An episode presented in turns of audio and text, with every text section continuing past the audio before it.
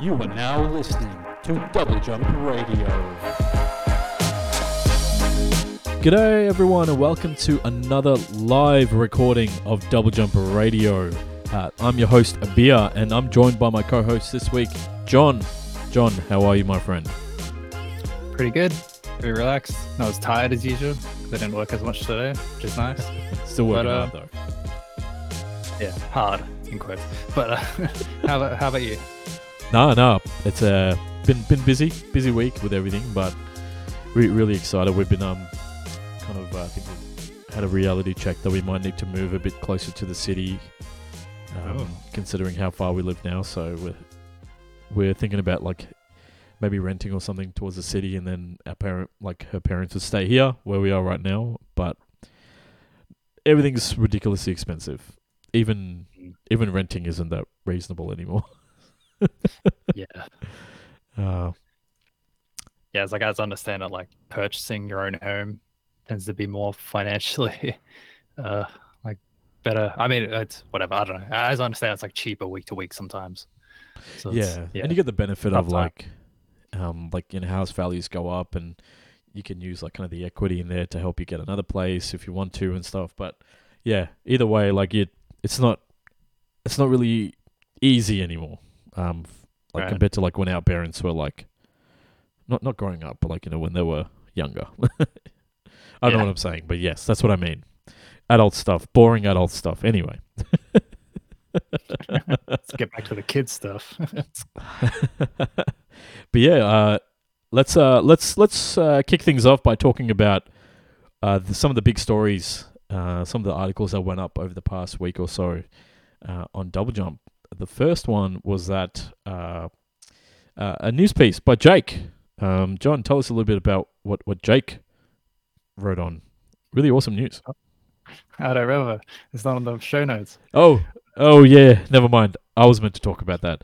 Like, sorry, folks. It's uh, it's, it's live. You know, it's you know, we're not we're not lying here. We were actually telling the truth. Um, uh, yeah. So uh, Australian football slash soccer superstar Sam Kerr is uh, going to be the first ever female soccer player to uh, be a cover athlete for a FIFA game.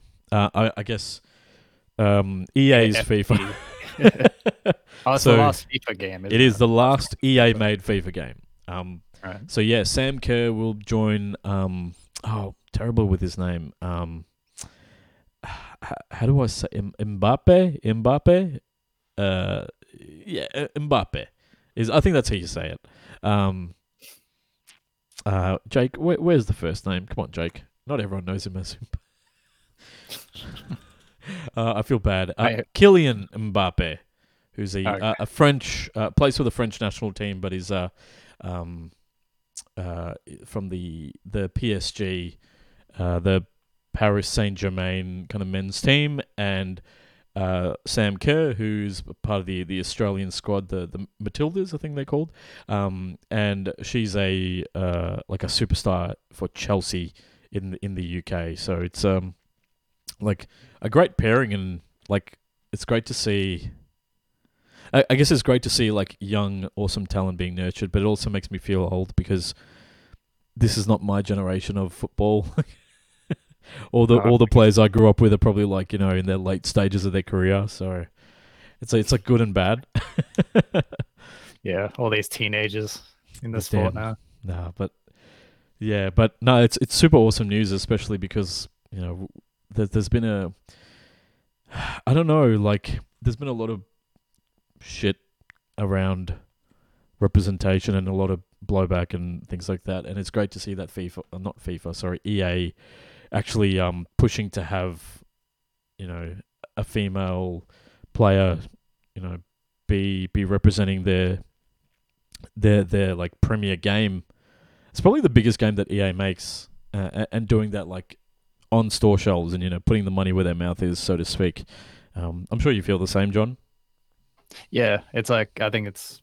I mean, as from a far distance, as someone you know, like I don't play these sports games because mm. I don't follow sport, etc., but it's like, you know, like it's the same with the N- N B A games, like they've kind of been pushing for like, you know, female teams mm. and like that kind of like that aspect of the game is, I'm guessing, is just something they're kind of putting more and more time into mm. as they kind of to as like a you know a more full blown like uh what do you call it not side feature you know but like another extra like aspect of the game alongside yeah. the you know normal men's football mm. stuff. So mm. it's like it's kind of yeah it's cool to see like more and more prominence for it as they continue to invest in it.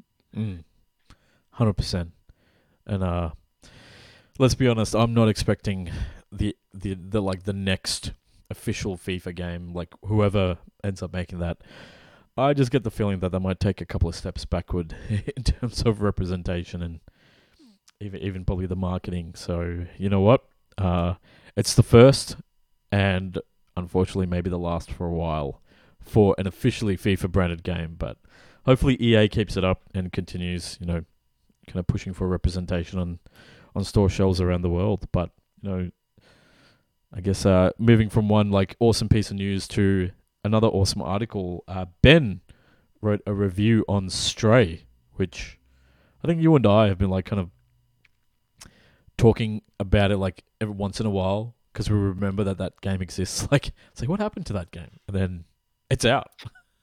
Yeah. It's like gets a trailer every so often to the PlayStation thing or some other thing. Yeah. And then it's like, oh yeah. And then I know I actually I'm like I think it's been like a been people have been aware of it for a long time. Yeah. I feel like I've only learned of it in the last year or so, maybe. Like yes, I really like yeah. I feel like every, when I first heard mm-hmm. about it, it's like everyone else already seemed to know about it. It's like, oh, that's unusual for me. Yeah, because I but, think it was announced in like I remember I think it was like a Game Awards game. It was like. You know, one of those things that you just see a small snippet of in like one of the montages, or it might even have been like the last E three, like twenty nineteen or something. And it's just like kind of, I, I, I vaguely remember seeing that, like a snippet of it in like a, a montage. I'm like, what the hell is that? Like everyone going, what the hell is that? Is that a cat? um, but it's, yeah, so Ben wrote a very good review of it that went up a couple of days ago, I think. Yeah. I'm not sure mm. how old it is. But, um, he very much liked it.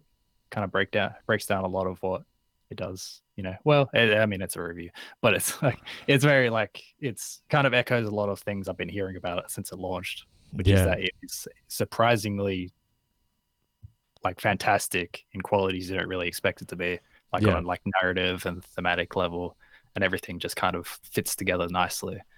So it's um, I think his his verdict is quote.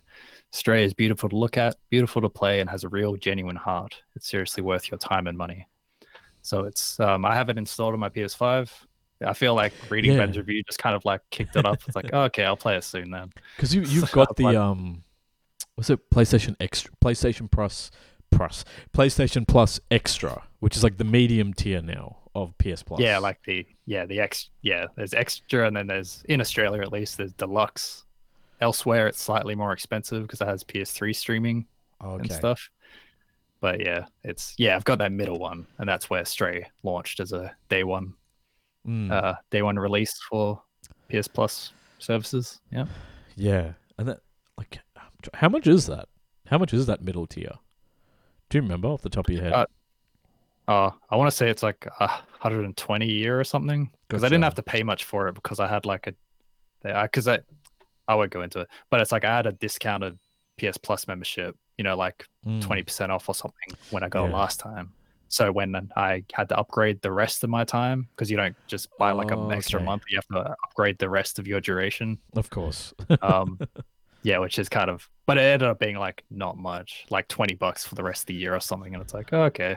Yeah. So, um, yeah, because I, I got caught yeah. out by that auto renewal because like I usually like, I was oh. waiting for the twenty percent, but then I think there wasn't a twenty. I must have missed a twenty percent something recently, so it auto renewed at the full eighty bucks for the year for like the standard base, you know, PlayStation Plus oh, Pro okay. Edition or whatever they call it now. And then, so um, I wonder if uh, I wonder, yeah, I think it was around one hundred twenty for the full thing, and I'm like, I wonder, I don't know if I'll get it. Maybe in the future if if um more games come to it.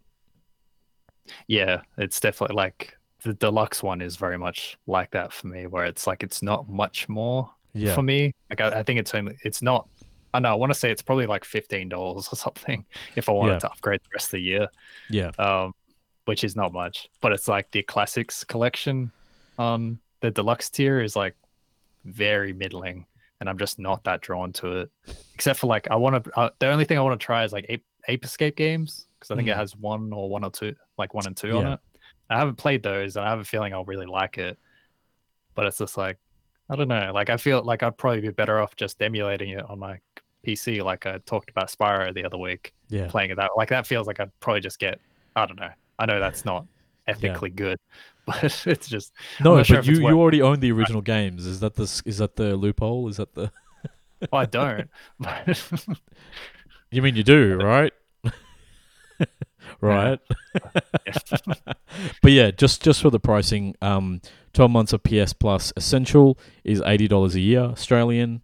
Um, the Extra, which is the middle tier, is one hundred thirty-five dollars Australian, and then Deluxe is one hundred fifty-five dollars Australian. So, um, yeah. So with the, I guess like compared to, well, Xbox Game Pass. So Game Pass Ultimate is, I think it's fifteen dollars a month, so one hundred eighty a year.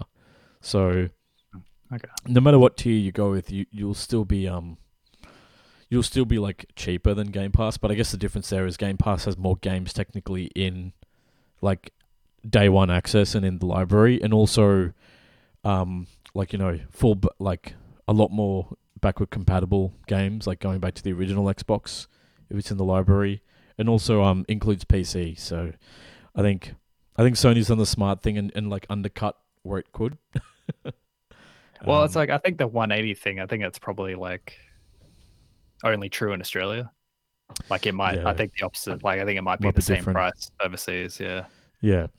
Okay. But it's, um, yeah, no, they definitely um, challenges what you value, I guess. Mm. Depends on what you want. Like, if, like, unless you just want both, but yeah. it's hard to justify, I think. Yeah. Nah, fair enough. Anyway, that's uh, that's going to do it for, I guess, uh, the articles uh, that have gone up over the past couple of weeks. Uh, eagle-eyed viewers and eagle-eyed, uh, like, kind of readers would have noticed that we've had a couple of digests go up uh, over the past couple of weeks. And uh, essentially, what's going on is that uh, Jake is trialing a new revised format of the of the digest that is um, a bit more shorter and to the point. Um, I think. It's it's something that we'd we'd love to have more of, kind of that, that news news on the site that's a, like more e- easily quote unquote digestible compared to compared to the podcast. So if you if you folks um uh, you know, please let us know what you think, um you know, on Discord, Facebook, wherever you are. Uh, please let us know what you think, and if you'd like, if you want to see any changes to it going forward. But yeah, uh. keep an eye out. We'll, we're still continuing with the experiment, and Jake's like uh, doing a, a fantastic job with it so far. So really excited to to see what um you know how, how it kind of changes and evolves in the future. But how about we uh how about we take it to the news, John? Yeah.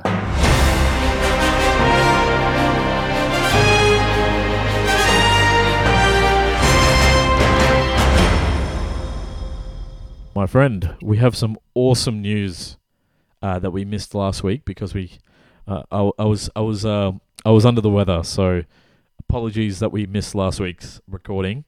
But John, this is some important news that happened uh, early in the month. Yeah, big boost for the Australian dev scene again, which is more of a follow up to something we've already, yeah, um, we already covered some we'll time take ago. It. We'll take it. But um, the Games Expansion Pack initiative, which was like, it was initiative targeted at um, smaller devs, small to medium independent game studios, um, to fund original games with budgets that come under five hundred thousand dollars. You are now... Oh, oh. sorry. Never mind. uh, the, um, yeah, so this... Originally, it was set for three million dollars, which was mm. announced back in March. Um, it's now been extended to over four million dollars, as there was just so many applications that were apparently worthy of funding, worthy of yeah. consideration. So it's been boosted, basically, by the current government. Um, yeah, so this includes, I think, thirty-one games in total, Um, actually not sure exactly, but um, yeah. So a number of smaller games across Australia includes, like, there's a few target, like highlighted in the press release. That includes Bits, Bits and Bops from Tempo Lab Games, New South from New South Wales, which is a rhythm game collection. Mm. There's Earth Lingo from W A, where I live. Hey, the language learning role-playing game. And then there's Moonlight and Garland from Victoria, an open-ended life simulation game created by solo developer Violet LeBeau. Why did I choose that one to say? It's like, oh, that's one with the weird name. Um, and then like uh, Future Folklore from Victoria, um, a building crafting game with a uniquely indigenous lens that invites players to restore the bush and care for country in a futuristic fantasy setting inspired by the Australian bush, which I know I'm very like, because there aren't, there can't be that many of them, but I'm always really intrigued by games that have a indigenous perspective, because there's, I mean, they're coming more like common around the world, but they're, you know, naturally less common in Australia, and it's very cool to see something like that being mm. funded and happening. So I'm excited for that one as well. So it's, um, yeah, so uh, good things come to the Australian dev scene. Yeah, I think it's it's great to see like more investment kind of trickling down and um kind of making its way through. It's like, I don't know, like it, it always like warms my heart to see it. Um, just just quickly, we've got uh uh Tremetes in the in Twitch chat uh, sharing some dubious facts. I I hope that they're true. They they sound legit. Uh, apparently, uh, sharks are older than trees, and sharks are literally older than the rings of Saturn. Uh, thanks, Tremetes. Uh, yeah, so so. Uh, great to hear. Great to hear that uh, we've got some learned individuals in chat. Because, um, I don't know, I feel like you and me, we always forget things. Yeah. uh, but, no, nah, that's... I think um, I think the great thing is that it's like it started. We didn't have to wait until like next financial year and things like that. Like, uh, I'm really hoping that it's... we get more more regular um types of... like announcements like this, because like the, the the interactive industry, like the games industry in Australia has been like severely underfunded for years, and it's it's like I, I wish more I, I think I just I wish there was more coming, but you know, one step at a time, right?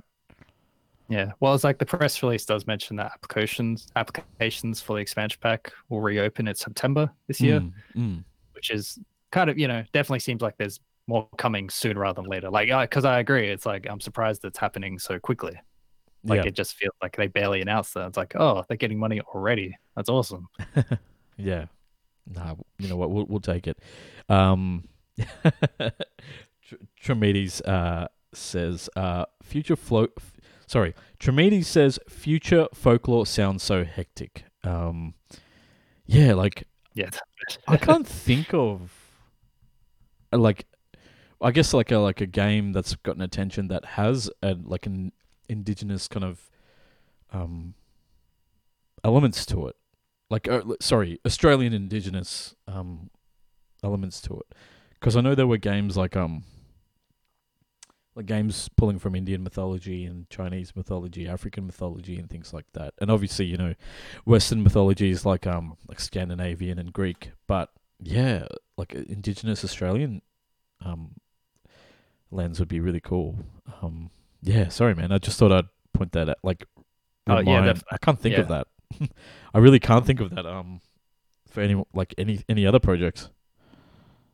Yeah, it's definitely not something that could like just because the Australian dev scene is so small in its own right, mm. and it's like, and there's so few. There just aren't. I I just imagine there aren't too many Indigenous folk in Australia that are in the game dev scene or willing to really play a part in it, to really do yeah. something like that. So like knowing that, I don't know, I'm not trying to say anything, you know. No, it's it's it's just like a but it's it's a sad reality that um like I guess, you know, the the indigenous communities under like grossly underrepresented in like the like the professional kind of industries, like, you know, the creative industries, and then like if you take You know, if, if the gaming if the gaming industry is a, is like a minority of the the overall kind of entertainment industry in Australia, then within that minority, you've got another minority. So, like, I guess, yes, it's it's great to see that, like, a game with such a unique um, kind of, uh, like, lens is getting that attention and getting that funding. I think it's a, it's a great step in the right direction. And I, I think I wish it got more attention. um, not to say that the other games aren't, you know, deserving of attention as well. I'm just saying that this, it could be great to see it kind of push forward a bit more, um, barring any accusations of like toxic workplaces or anything like that. But we'll we'll talk about that later. Yeah. Nah, but that that's that's excellent news, man. Yeah, definitely. It's like it's um yeah exciting, mm. but like I guess Sony's throwing money around as well. Yeah. So uh, what's happening is Sony's uh. Sony's uh, PlayStation Creators Program is kind of like the uh, like a way that you can partner like independent developers and um, uh, and like studios and publishers. It's it's so the PlayStation the PlayStation Creators is kind of like the the industry kind of the, the game development kind of liaison team within Sony Sony's PlayStation division, and the PlayStation Partners Program has been the way that um, you know. The creators team is liaised with the, the, the industry's kind of like behind the scenes players, you know, developers, um, individual creators, uh, you know, educational institutions and things like that can become can become partners. And as part of this, Greg Rice, who's the head of PlayStation Creators, has come forward and announced that uh, going forward, which is an important distinction, is that newly licensed PlayStation game publishers and developers will be eligible to receive one P S five development kit and one P S five testing kit, um, compl- complements of Sony Interactive Entertainment. Obviously, there's some terms and conditions there, end quote. So that hopefully means that the barrier to entry for smaller teams to get to develop games for the P S five would be severely reduced, um, especially when, you know, when these studios may be very underfunded or maybe coming from countries that don't have as much f- funding within the creative industries. So, like, it's it's a good it's good news all around. Yeah, it's like it's kind of it does sound like because um, I was reminded recently how with the Xbox Series consoles mm. you could just you can purchase developer access already. Yeah. Just by having the console, and I kind of I forgot that fact, mm. and I was thinking it's like when I hear that, it's like it's really cool that's happening, but it's also like PlayStation should be, should be doing this a bit more often than yeah. they do if yeah. they really want to keep people on board, like the smaller yeah. creators. Because that was like announced pretty like like a long time ago, in the the the Xbox One generation, and and mm. essentially the way it function functions is that you can pay a certain fee to convert your retail kind of uh, Xbox console into a like a light version of a development kit. Now, what that means is that you can't access it, it doesn't give you the full capabilities of an like a full-on Xbox development kit, but that I kind of makes sense because those can be in thousands of dollars and they're very specialized pieces of hardware, but it does give you a lot of the the features and probably a, more than enough maybe to get to get things off the ground. Um, mm. But like this is like kind of instead of Sony doing that, like making all P S five, all retail P S fives capable of doing like a, a light version of testing, Sony's kind of getting around it by making, um, like just making these full-on units, these special units freely available. My only yeah. worry is that with the ongoing hardware short, like the chip shortage, like when when are people going to get these units? You know.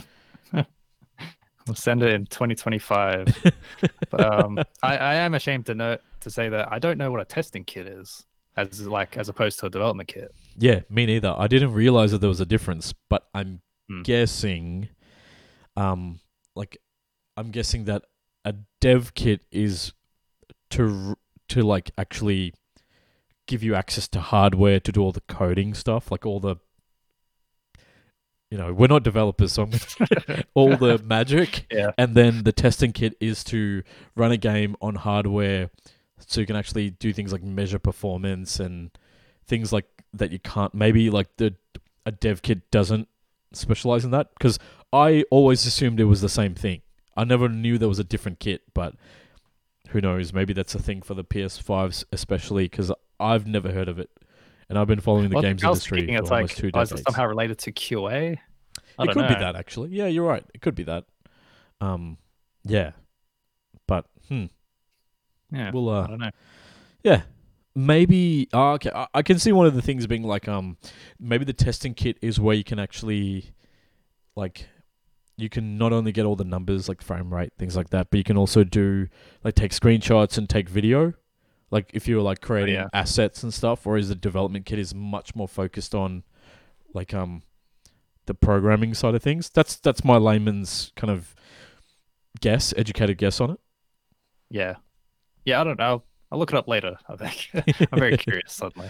Yeah, yeah. But, um, you know, I alluded to it before, and unfortunately, it seems like we've had a few more developments from the negative side of the games industry. So, uh, what's happened is that uh, C N B C uh, spotted um, uh, something earlier this year um, that I guess is been updated recently. Oh, whoops. Um, is that apparently Microsoft had actually been in talks with um, with uh, Activision Blizzard not long after that Wall Street Journal article went live last year. So um, on November sixteenth, like U S time, the Wall Street Journal Journal published a report covering all of the, like the, I guess the allegations of and, and, and kind of recording reports of uh, a toxic workplace culture and like, you know, sexual harassment, uh, mismanagement and things like that at Activision Blizzard. And that's kind of what's been kick, kicked off a whole bunch of scrutiny over the past six to seven months. And apparently on November nineteenth, so three days after that article went live, that's actually when... Uh, Phil Spencer, who's the C E O of Microsoft's gaming division, um, which includes Xbox and Bethesda and everything like that, um, had actually brought it up in in a call with uh, Bobby Kotick, who's the C E O of Activision Blizzard, and apparently, uh, according to the, the S E C filing for the um, for the the merger, the acquisition, the official S E C filing for the acquisition. Uh, It actually kind of laid down the timeline that on November nineteenth is when this topic was breached, and then, then the next day, uh, Satya Nadella, who's the uh, the C E O of Microsoft as a whole, got involved as well and kind of moved from there. So I think we've had this narrative. I think people have developed this narrative of Microsoft being the good person and that Microsoft's going to come in afterwards and like clean up Activision, and may not have known about it at the time of the, you know, the de- like. You know, there was a bit of a gap. Maybe Microsoft was in talks before the allegations happened, but I guess this is like kind of evidence showing that no, Microsoft knew what was happening, um, and still decided to move forward with these these talks. Um, I'll I'll just uh, before I uh, I flick to you, John, just wanted to point out a couple of things that I thought uh, might be like kind of important. Is that uh, You know, uh, this this is later on in the report saying that uh, you know, uh, Bobby Kotick um, might actually get some rewards and, and still be able to get some some bonuses, even if uh, you know, even despite all the, the allegations. But um, so Activision Blizzard's Workplace Responsibility Committee within the board of directors, if it con- quote concludes and reports publicly. Important, important distinction there. One, it's run by the board of directors, and it's an it's a committee, which are notorious for not getting things done. But these are the board of directors who are all mates with Bobby Kotick. So if they publicly report um, that Activision has made quote appropriate progress towards achieving its um, uh, I guess. To the to the goals it set out in its October press release in twenty uh in, in twenty eight, where it talked about, you know, zero zero tolerance of harassment and things like that, um, that no earlier than six months after the date of the agreement of the merger, that uh, Bobby Kotick will get an annual equity award. So, um, so like kind of value. So, so getting like a certain amount of um, like shares and or equivalent to that in the company, um, which could be, uh, let's see, and it could it could be equal to, but not more than two, twenty-two million dollars. Mm. Um, or he could get, and or he could get cash compensation, um, as stipulated in his existing terms of employment, um, uh, provided that his annual salary doesn't go above eight hundred seventy-five thousand dollars. His, sorry, his base salary, not including bonuses. Um, nice. And that his, his annual cash bonus doesn't go above two hundred percent of his base salary. So essentially, he could get either, um, if if everything goes well and there's no breaches, if they find there's no breaches or anything like that, he could still get a big cash like payout, and or like, you know, some stock or some equity in the company. So he he he'd still get that golden parachute, but without ever leaving the company. Right. Yeah. This pisses me off to no end. I know it's complicated, but essentially, if his mates find that he's done nothing wrong, he's going to get paid even more. Yeah. I'm kind of sick of hearing about Kotick getting paid more. We keep, I feel like a lot of these news stories are, yeah, Kotick's still getting paid, still getting that cash. Yeah, that's this. Yeah, I know. There's a, there's a lot in here. I, I I tried my best to try and kind of break this down, but essentially the thing to know about it is that Microsoft, just days after that report, was talking to um was talking to Activision Blizzard. So there's it's like it's not like they knew about everything, and it was still fresh in the press. It's not like there was like six months, twelve months. People kind of forgot about it. Things changed. No, this is like right in the thick of it. And the second part is that Bobby Kotick could still get a big payday if his mates decide that he's done nothing wrong. Convenient. Yeah. It's... Oh, yeah. But John, uh, some more, some more news coming out of uh, Activision Blizzard. Yes. Um. So this follows the Roe versus Wade overturning. Oh, you mm-hmm. reported on. Well, you know, everyone reported on several weeks ago. Yeah. Not just um, us. Yeah, so a week ago, there was a walkout staged by Activision Blizzard employees um, at the studios in California, Texas, Minnesota, and New York. So this is around four hundred fifty employees, um, according to the Washington Post, as when they wrote this article, an article covering this a week ago. Um, so this walkout was to demand protections for the staff members impacted by the loss of abortion rights in the United States, um, organized by a Better A B K. This is the kind of not quite a union organization um, for Activision Blizzard King. So they issued a statement of demands directed at Activision Blizzard as part of this walkout. So this included relocation assistance for those working out of states this ruling was affected by, cost of living adjustments for these relocations, and guaranteed abortion access in employees' healthcare plans. Some of the demands relate to labor rights more broadly, like kind of the stuff they've been working towards ever since they came together as a group. So such as the right to choose remote work, including employees in sexual harassment audits, and for the company to sign a labor neutrality agreement like Microsoft has. So for, for Activision Blizzard, like this kind of, these demands are like very important because there are companies, like there are like several studios, or at least, you know, mm. a few that are set in, based in Texas. Texas is a trigger state, so a trigger law state.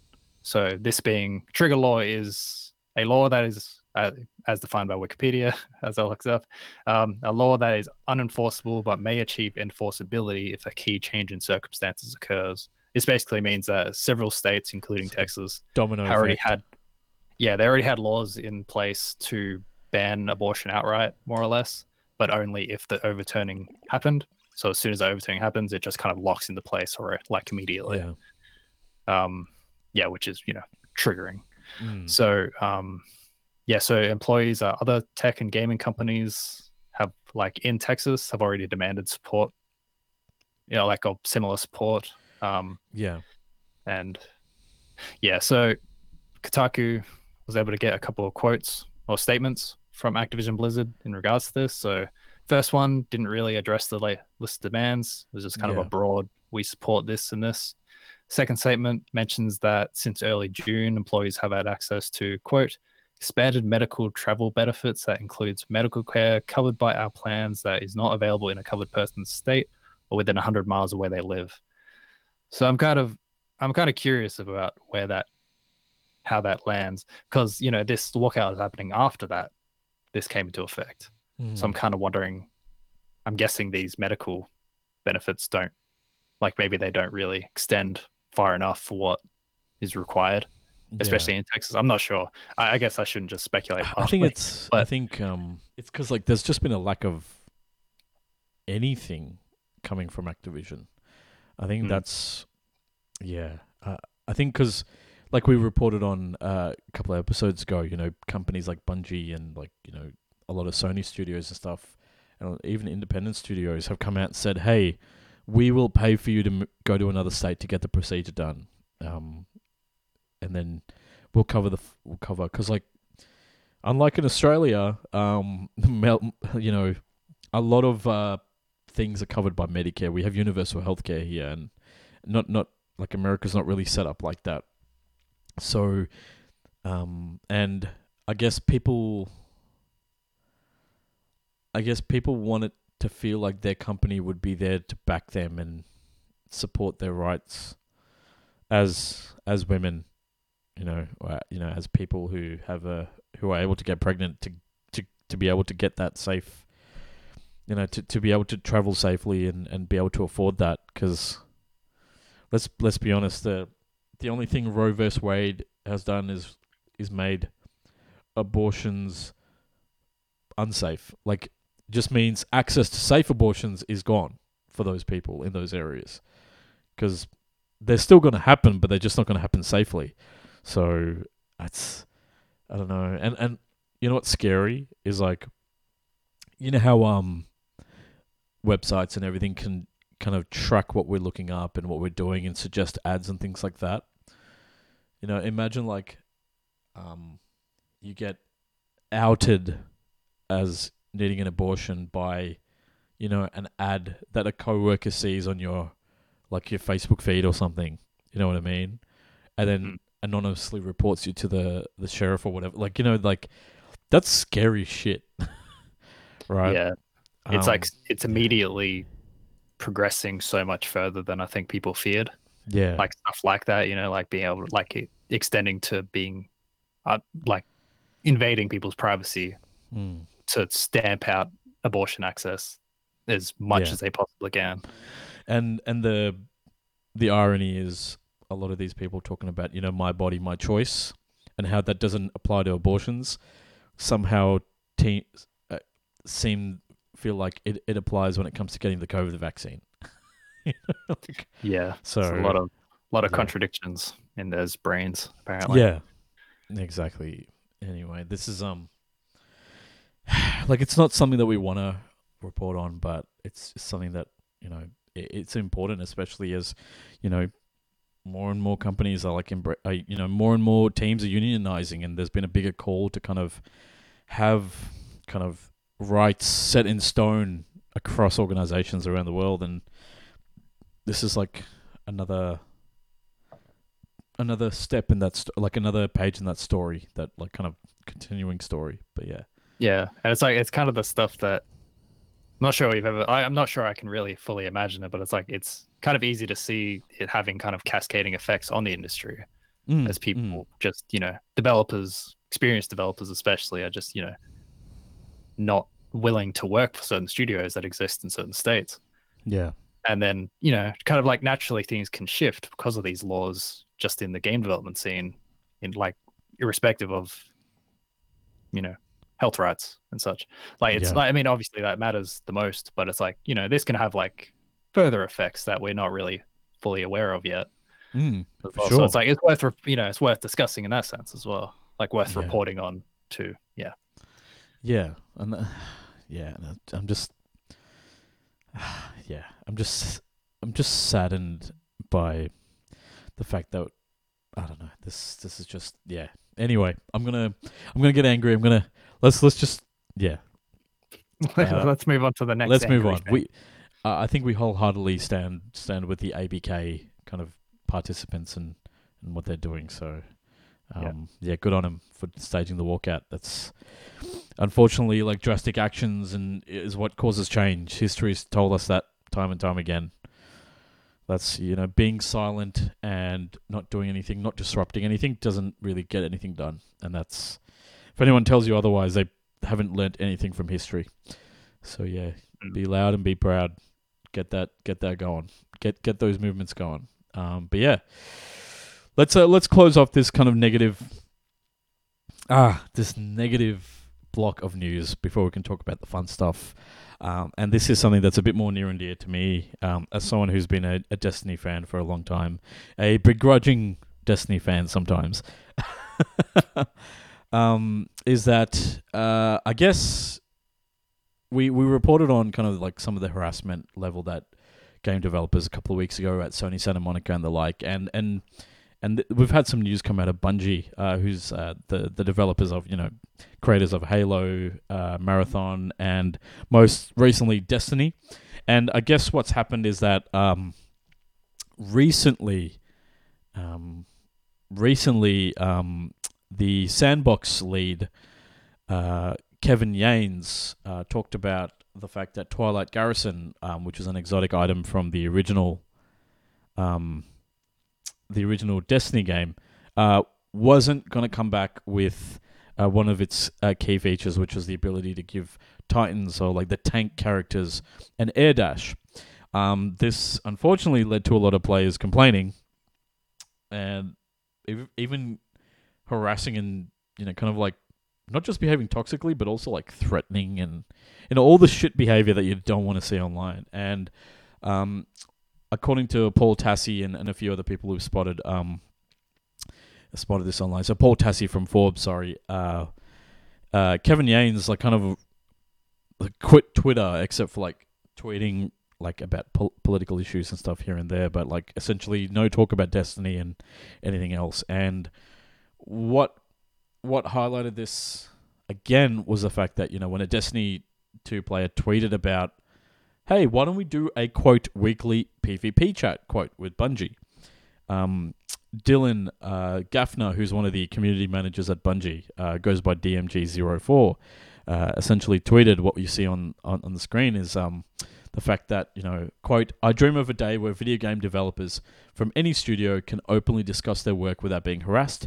Many in the comments say they do not condone harassment. I hope they also stand against it when they find that friends or family are engaging in it. Um, cases of harassment against our developers have actively made it harder for us to communicate with the broader community. It has impacted more studios than just ours. I hope that more folks can stand against this behavior in any community, whether it be gaming related or other. End quote. And I think it highlights the fact that, listen, yeah, you can be against harassment and stuff, but are you going to be willing to call out your mates or call out, you know, your cousins or whatever when they're doing shit like this online? And, you know, it's why we can't have nice things. Me, I love the PvP in Destiny. I think it's like, I know, John, you're not a Destiny player, but I know that, you know, through osmosis, you've kind of realized, like, the feedback is always, oh, like, Destiny always plays great, but there's just so much to it that it, it's hard to get into it, right? But the core gameplay and everything is always, like, no one ever criticizes that. And, like, same thing, I love the PvP in Destiny. I mean, I wish it had more maps, and I wish it had more, more things happening versus the PvE side of things, but, you know, I want... Like, this type of dialogue is what we need to make things better, but, you know, why am I gonna... Why am I gonna stand in the crowd and talk to my fans if every second fan is gonna punch me or spit on me or kick me, right? Like, why would I do that? I would never leave my... I'd never leave the the car. I'd, I'd just drive past the crowds, you know what I mean? Like, if if, yeah. if you if you understand my very, very, twi- like, crappy metaphor... That was that. That's pretty good. But yeah, yeah, it's like I, um, yeah, totally get what you mean.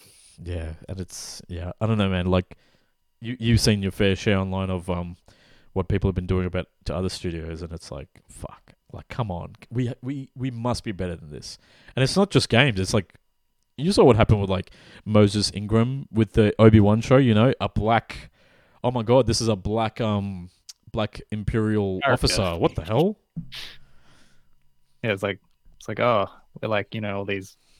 It's like blackness shouldn't exist in Star Wars, apparently. Yeah, like how blackness didn't exist in a galaxy far, far away. How could that be possible? Yeah.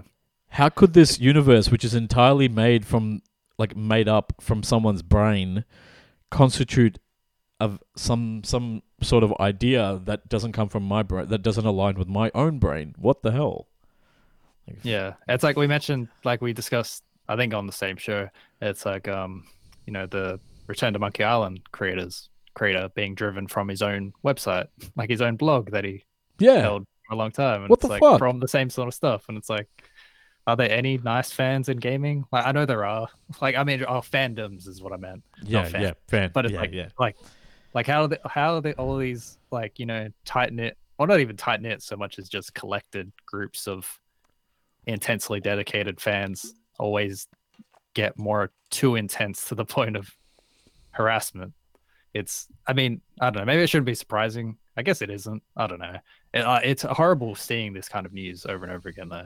That it one hundred percent does feel like it's been ramping up. Like maybe like COVID sort of upgraded it a bit too, but it's um mm. obviously that shouldn't be an excuse. I was just yeah. thinking it's like, I guess when people have all the time in the world and are just inside in the dark, maybe that's what happens as well.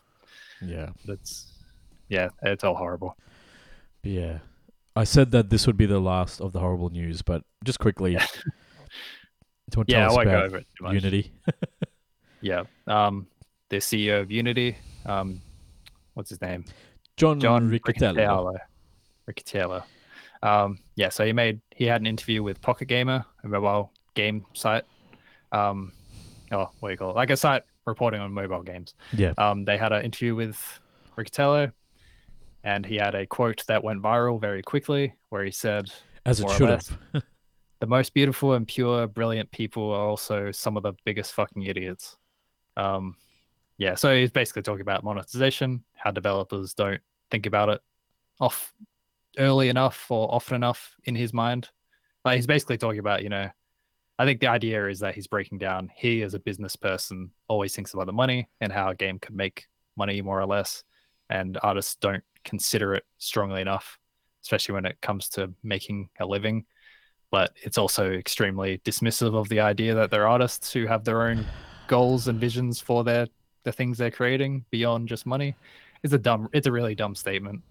Um, so after that went viral, he made a very quick, very dismissive, like apology in quotes on Twitter. Not long after, he didn't really say anything other than, oh yeah, I think I said like, basically like fake news out of context, and that's kind of the entire statement.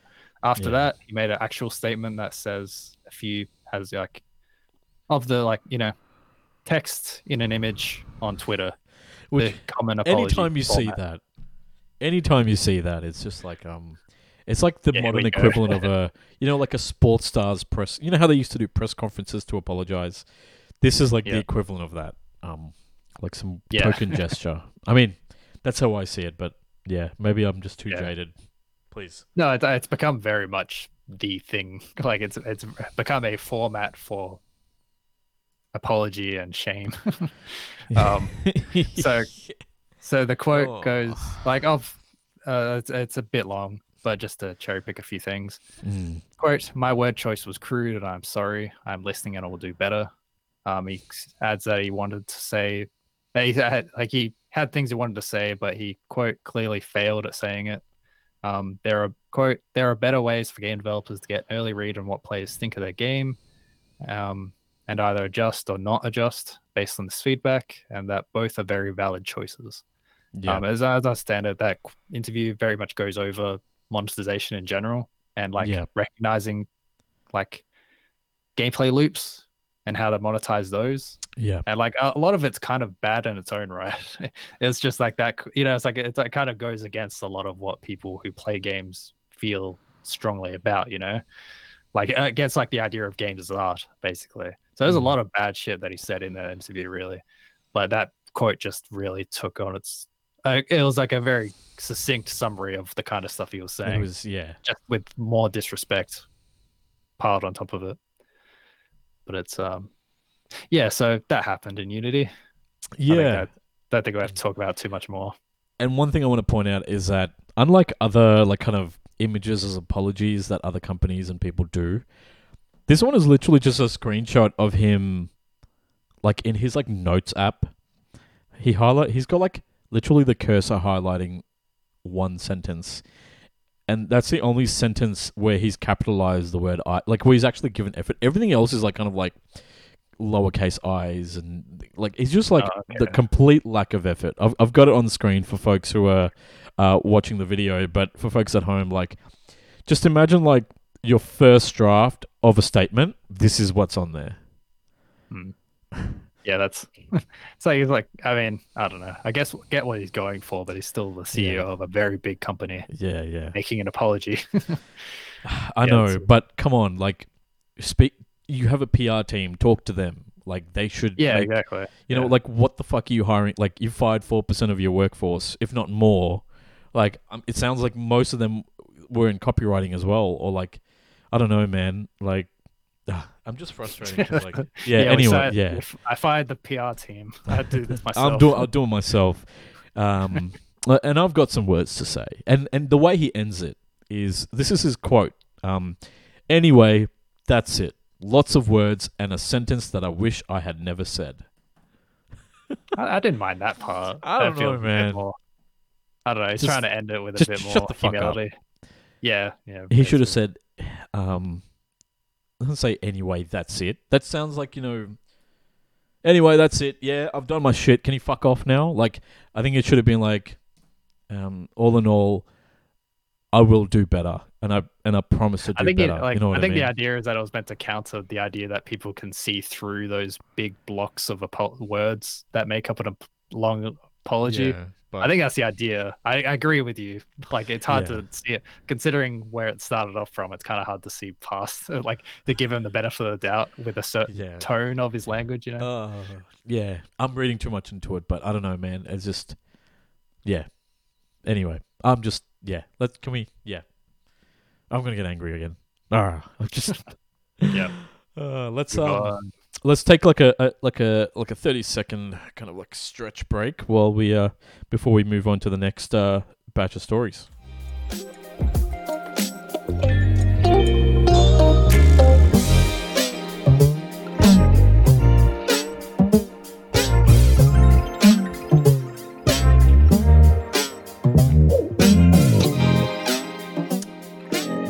This uh, next um, slate of news stories, all about kind of like some major uh, rumors and, and major, I guess, news from some games. The first one is that um, Bloomberg's Jason Schreier, who's kind of like notorious for revealing a lot of um, kind of, I don't know. I like that word, notorious. Notorious. Yeah, he's just, he, he leaks a lot of stuff and he's got a lot of good connections. And his latest yeah. report is talking about Grand Theft Auto six. Now, I uh, just to it, the the main article's behind the paywall, so um, definitely head over and subscribe, read whatever you need to do to support them. But the gist of it is that uh, this new game is not due until uh, um, March twenty twenty-four. So you know, the end of like the next financial year, twenty twenty-three, twenty twenty-four financial year for for Rockstar. So um, that's probably going to be like the expected time frame. Potentially could be further out than that, um, and that the game uh, just confirming that it will be set in Vice City, which is the series' um, I guess like its recreation of uh, Florida in um in the real world, like, and and that the game will star a female Latinx protagonist, which I think is the first time in the series um, there's been a female protagonist, because I mean besides G T A Online. Um, And yeah, and in terms of like we had, like if we go through the this, you know, we had the we had Claude, I think it was in the in G T A three, who was like unnamed f- until like San Andreas, Um, and he was like, I think, you know, Anglo-Saxon background. We had um, C J, who was like African-American background. Tommy Vassetti was like American-Italian. Um, I think we had like Liberty series stories, like more African-American uh, protagonists and stuff. We had Niko Bellic from, was he from Serbia? It was from a Balkan country. Serbia or Bulga- Bulgaria or something. Yeah. Not Perhaps sure. Here things will be different. Yeah, that accent doesn't really narrow it down. Um, and then we had like kind of like a trio of like different um, protagonists in G T A five, but I think this will be the first time. Like, it'll be it'll be really cool. I mean, I don't know how they're going to go from three to one protagonist again, but it'll be interesting well, to see. As I understand it, part of the report mentioned that it's going to be kind of a Bonnie and Clyde thing. So I think mm. one of the protagonists probably will be. be two of them. Yeah. Going off that, yeah. Mm. I mean, maybe not. Maybe it will just be one, but mm. yeah. Mm. And um, um, yeah, apparently the, the original plan for the game was that it's it's the landmass. That's the, the map of the game would would include both um, parts of North and South America, um, but uh, apparently Rockstar has kind of like reined in a lot of these ambitions, um, potentially to avoid crunch and other things that, you know, Rockstar's made some. I guess like announced plans to kind of scale scale back a lot of the a lot of the excess work and things that its studios go under. And um, apparently, as part of the the sources claim that uh, it plans to add more of these uh, these like kind of cities and locations as post launch content content post launch content. Yeah. Whew. Um, but yeah, which which could be interesting. I mean, I mean, it, it makes sense. Like, it's like a money-making machine, G T A. So, like, if you could add extra single-player content that also s- um, works as G T A Online maps, like, it makes sense, right? Like, you've already got the assets there. Why not get the money out of it? What do you think? Uh, I'm kind of disappointed by the idea that the... I guess... I mean, this is just, you know, very early report seeming like... Or not early, but, you know, scant, I guess. You know, like, there's not much to it. Yeah. But it's like the idea that the gimmick of this one was going to be scale is very underwhelming to me, because yeah. it just reminds me of The Crew or something. Or it's just like, it's like, I don't want to be reminded of The Crew. Like, it's not, that doesn't, like, that's not interesting to me.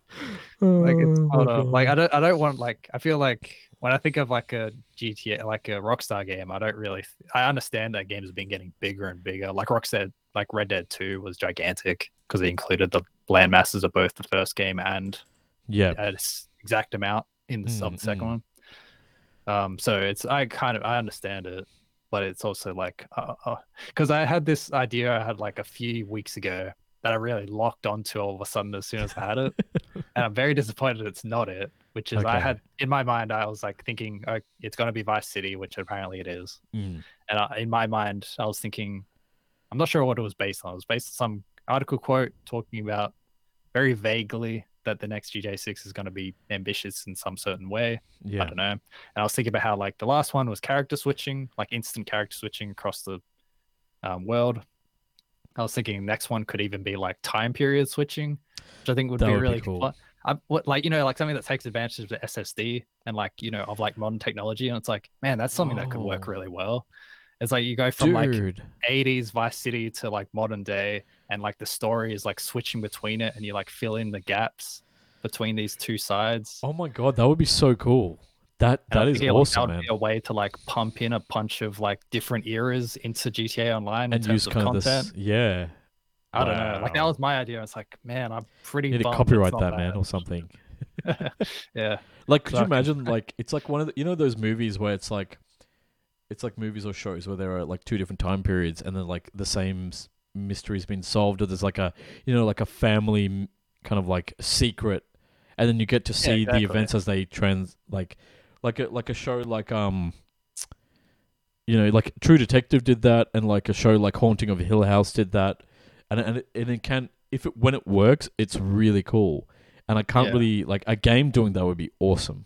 And like, well, it's um, like actually, yeah. I didn't think of it until now, but it's like Red Dead, the two Red Dead games yeah. sort of did something similar, where it's like it kind of pivots around, um, like a job gone wrong on like a ferry, or I forget what I forget yeah. exactly how it's described, but it's mentioned a lot.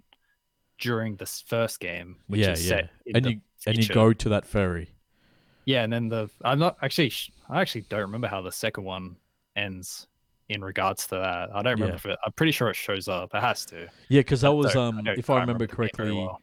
in Red Dead Red Dead Redemption, like you go kind of like the ruins of that, and you kind of they talk about that job gone wrong.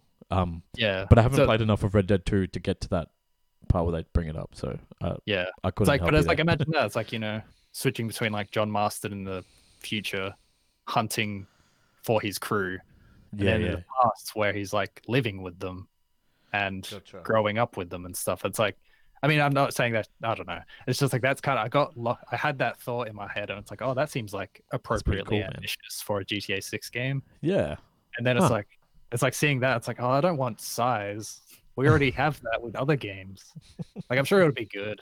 I- I'm sure it'll have other stuff yeah. I'm not, you know, we're not aware of yet. But it's just like, if that's the idea, that's disappointing. But mm, mm. we'll see. Gotcha. Well, uh, an- another another uh, report um, that came out over the past week was uh, news about an unannounced Black Panther game being in the works at E A. Um, so, according to Giant Bomb's Jeff Grubb, who uh, who is the one where who's the source, who's um. the one who broke this story, is that the new game will be an open world game and it'll be single player focused, um, and it'll kind of function as an origin story for the for a new um, Black Panther. So, uh, in in according to the sources that Jeff, um, Mister Grubb, if you will, uh, references, um, the the Black Pan- the original Black Panther in the universe has passed away, and you're you're basically taking over the mantle of Black Panther, and um, you know, it's like kind of the the challenges and the trials and tribulations that you go through to to be recognized as as such an iconic, you know, leader.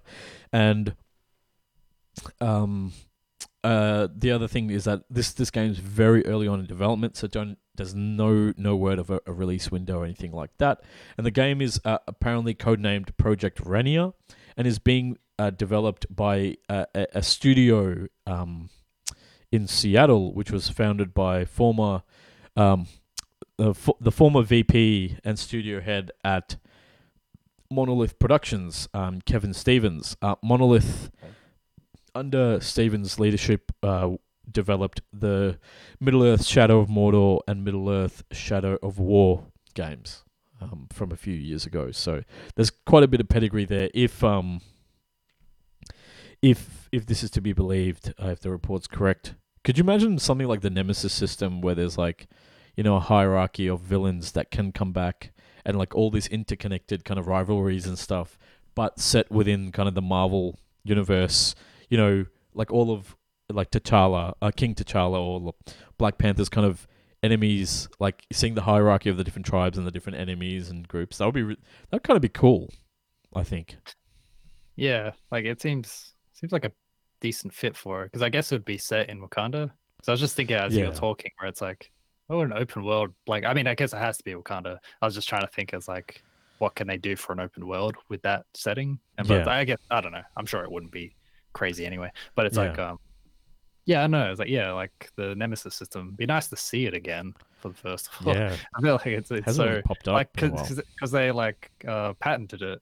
No one else can really do it. I think oh, it's okay. it's probably hard to pull off anyway. Yeah, but that's my understanding of the situation. Mm. So you can't see it unless E A wants it. so, yeah, so yeah, it'd be cool. It's a cool environment to see that kind of system again there. Because mm. like that happens in the comics. Like there's like even crossover with the Avengers and with um, like with like wasn't he married to Storm? Like yeah. in the comics and stuff like that. There's there's cool like kind of um.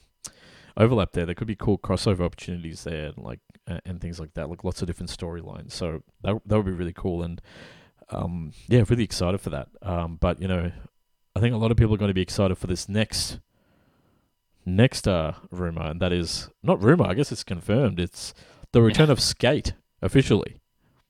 Yes. Um, yeah, because I think it was like announced already. You know, yeah. like a little while ago, but it's been kind of re-announced, I suppose, as a live service free-to-play title. Yeah, I don't know, like a skate game's not the worst fit for this kind of thing. Yeah, yeah. But like, um, yeah, not called Skate four anymore. I'm not sure if it was announced as that, but maybe it was presumed. Anyway, mm. it's called Skate in lowercase, period, at the end. That's of course it part. Is. That's how... Yeah. um, developed by Full Circle, um, which is a development studio seemingly made to make this game. I don't mm. think they existed already. Um, yeah, so... It'll be a live service, free-to-play title with cross-play and cross-progression support. Um, with the announcement, the developer sort of highlighted four rules they have for this mm. game. So this means, one, no pay-to-win. Two, no maps locked behind paywalls. Three, no paid loot boxes, which I don't think anyone does anymore anyway. And four, no paid gameplay advantages. Mm. So it's um, not a bad place to start, I think. Yeah. It, um. Yeah, so I think that's kind of all we know. Mm. Um, currently, there's no release date. Um, it probably won't be releasing for some time. Mm. Um, going off their own f- footage, which is labeled pre, pre, pre alpha, and as well as like, there's been details of like the playtest from the other week, where it's like, I think it's like best described as in active development because there's lots of bugs, lots of missing features, lots of unfinished stuff in general. Just yeah. very, very unfinished. Yeah. So it seems very, you know. And like the idea was to be like a closed test as well. Like the idea that there was stuff, like there was N D As involved. Yeah, so but it's like eh, things always get out. I know. I'm not saying it's a bad thing. I'm just saying it's like it's very much not meant to be something discussed. Yeah, it's meant to be something just kind of given a taste of and given feedback. So it's um yeah far off. I actually I I don't mind the idea. Like it makes a lot of sense for a skating game to be yeah. a live service game. Yeah. And yeah, if it's like, you know, just so many options for cosmetics, so few options for like really exploiting whales because of the kind of game it is. I, I don't think so. Maybe there is, I guess. But it's like, yeah, there always is it with cosmetics. But I feel like beyond that, it seems like a hard game to really milk, you know, me- like mean way, I guess, as a as a title. You know, because yeah. like Diablo Immortal just came out and that's like the that most exploitive well. shit possible. It's like all like, and it's all at endgame. Everything yeah. else is apparently okay, but everything else is just very, really wants you to spend money in a variety of ways. one hundred percent. So it's like, I don't know. Skate sounds, that's exciting to me. Like I've been wanting to play Skate series for ages. Yeah. Because I just, I just never did when it was popular, and it's kind of hard to get a hold of now yeah. when I don't have an Xbox or a P C. yeah, yeah. But it's, um, it's, but it's, it's like, I don't know. I hope it turns out well. Yeah. People seem to be excited based, uh, like for people who played it, mm. played the tests. People seem pretty positive on and it. That's what you want. You don't want you don't want something to be shit. Like let's be honest, we we want yeah. want it to be good. yeah, um, yeah. And and the thing is, like, it's a very like the skate games. I remember like they were, people love them. Like, mm. They were apparently really good. I remember uh, like playing like I think Skate One at like a demo kiosk at Singapore Airport like twelve years ago, whatever it was, you know. And I was like, I couldn't even ollie. I was like, it was like, because it was, for people who may not be familiar with the Skate series, it was that if if the Tony Hawk's Pro Skater games were the arcade equivalent, like say they're like an arcade racing game, like a Need for Speed, then Skate was like the Forza or like the iRacing, like a like the the simulation I was, style. I was about to say Forza, yeah. actually. Sports yeah. is in that middle ground between sim, like it's lean sim, but it's, yeah. you know, it's like I it's racing, like Simcade. Like all the and other then iRacing's like, you know, full onto the side, and like Skate was kind of the closest thing to that iRacing because like you had to, like you know, you had to worry about you had kind of like independent control over, like your your your stance, your your feet, the weight shifting, and and things like that, like things that you think about when you're skating in real life. Um, as someone who uh. struggle to do an ollie, um, I can tell you that it is it isn't easy. Uh, yeah. So, yeah, it was like kind of like I think people really like people kind of loved it and like ra- like ran with it because there was like there's all these crazy videos and stuff, and and they always had the thing where you could like you know there was challenges to break as many bones as possible and stuff. Like there was some ridiculous things in those games, but they they're very it's a beloved series and it's great to see it come back. Mm. Yeah, it's it's yeah. Like it's, I feel like it's it seems so rare for E A to do something that people want. Yeah, so it's it's kind of nice to see. Like you know, like so people hard. have been wanting this for a while. Yeah, like such a long time since Skate three. Yeah, uh, it keeps being kind of rumored over the years. Yeah, it's, it's like it's kind of you know it's great that it's actually happening in a way that seems happy for most people. You know, yep. I'm sure people like there's plenty of people who aren't happy with the of course live service aspect, but that's natural. But it's, yeah, um, that's going to happen with anything. But yeah, yeah. Um, next next story is also about a beloved series coming back, like seemingly yeah. out of nowhere. Uh, Bayonetta yes. three. Tell us, mate, what's going on? Yeah, so not sure when the trailer came out, like last week or the week before. A couple, I, don't know. I think it's a couple of weeks. weeks now. Yep, yep. Okay, so Bayonetta three has been re-revealed again since late early this year or something. Since the last time it was re-revealed. yeah. Um, yeah, it's but now it has a release date of October twenty-eighth this year, so it's coming pretty soon, really, like not far away. Yeah. So this one, it seems to reveal a few more details about the game than the last trailer did. I was very wrong about certain things but on that one article I wrote a while ago based on the last trailer. So it's not based on Limbo, which I kind of speculated. Um, okay. Like, you know, Limbo being like the middle between hell and heaven. Have, have, it's yep. based about, quote, man-made bioweapons called homunculi. So it's probably some, you know, sci-fi stuff getting in yeah. the mix of all this angel de- demon stuff. It also seems to have multiverse stuff going on going based on the trailer. So, which seems like a natural extension of all the time looping of the last two games. So it seems is just as hard to follow in certain ways as the last two. Um, yeah, yeah. So otherwise, the trailer reveals that it will be based, or at least have be partly based in both Tokyo and the mountains of China, and we'll also have the play a new playable character called Viola, um, mm. who also has a demon champion called. Oh, companion, not champion, um, Cheshire. So it's like, yeah, just a giant demon that seems to help you out when you're playing. Um, yeah. She kind of reminds me a bit of like, um, I think she's probably based on like Bayonetta's katana moveset, like because she has that weapon in both games, mm. plus Virgil maybe, yeah, um, from Devil May Cry series. Cry, yeah. I don't know. That always, that, I feel like that's kind of a natural assumption, but like it's otherwise uh, there's not too many new details from the games. Before the game, as far as I can tell, other than there's a release date finally and yeah. it's coming out. I also thought, like, have you seen the trailer, Abia? Yeah, I'm like, uh, I saw it briefly, but I'm I'm watching it now, and it's on screen for people watching the video feed, and it's yeah, ah, like, yeah. like Cheshire is just what you think, a giant demon Cheshire cat. yeah, um, I do think it looks kind of. I feel like it's really showing the Switch's lack of power as a exclusive title, though. Mm, like, I was I gonna like say. This yeah. is definitely a, like this is P S three graphics at best. I don't know about that, but it's it's it's yeah, it is kind of this yeah. It's yeah. like it doesn't look really um yeah, yeah it could look better.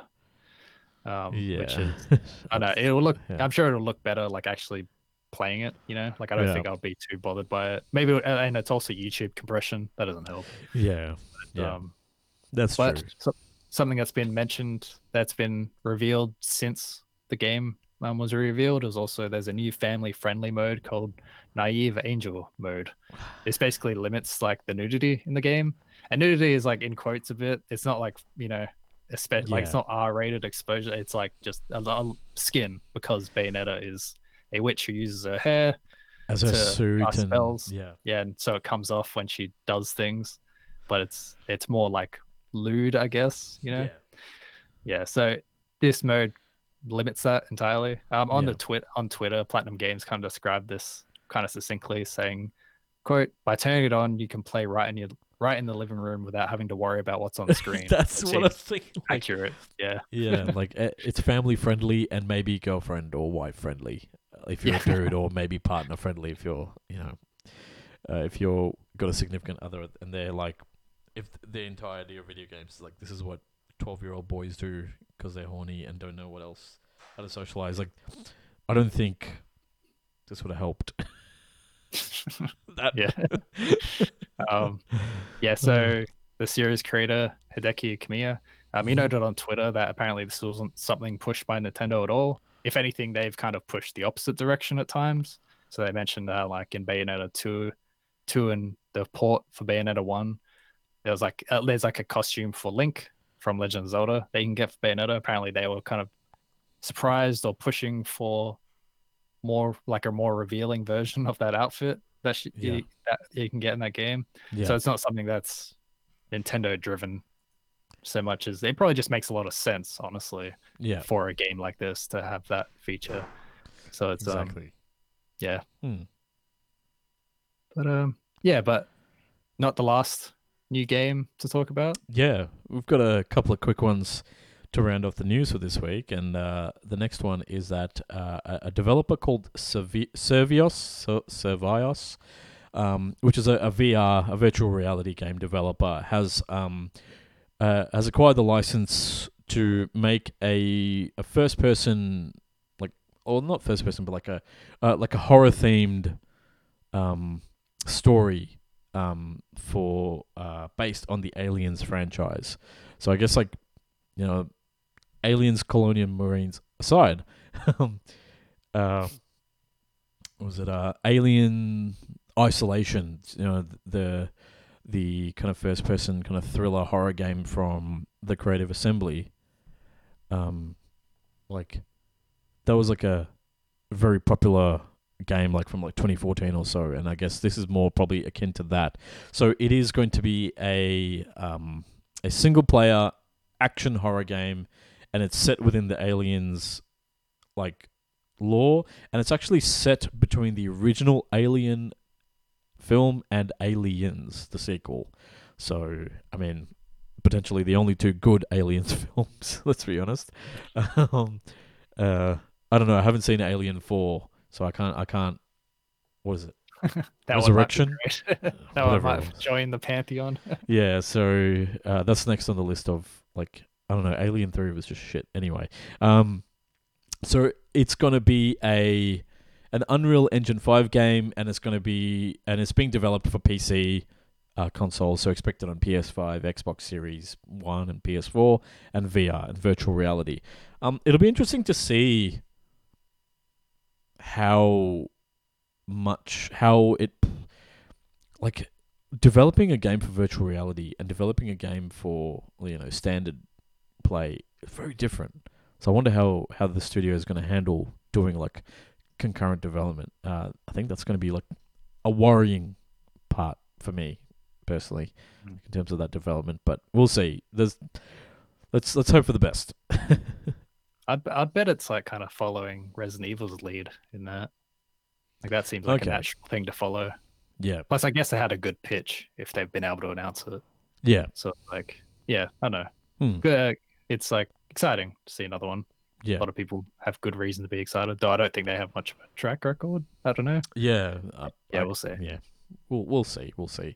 I'll just go on the games page. I think they have made a few different things, but um, okay. obviously I'm... I'm. Oh, yeah, yeah. The Walking Dead Onslaught. Cre- the Creed. Ah, oh, yeah, yeah. I've I've seen some of these games before. Um, but yeah, it's been a while. Anyway, anyway, uh, this last piece of news is uh, uh, like a little bit more fun, uh, according to, um, you know, uh, I think it was the Japan Expo, uh, in in Tokyo over the past couple of weeks.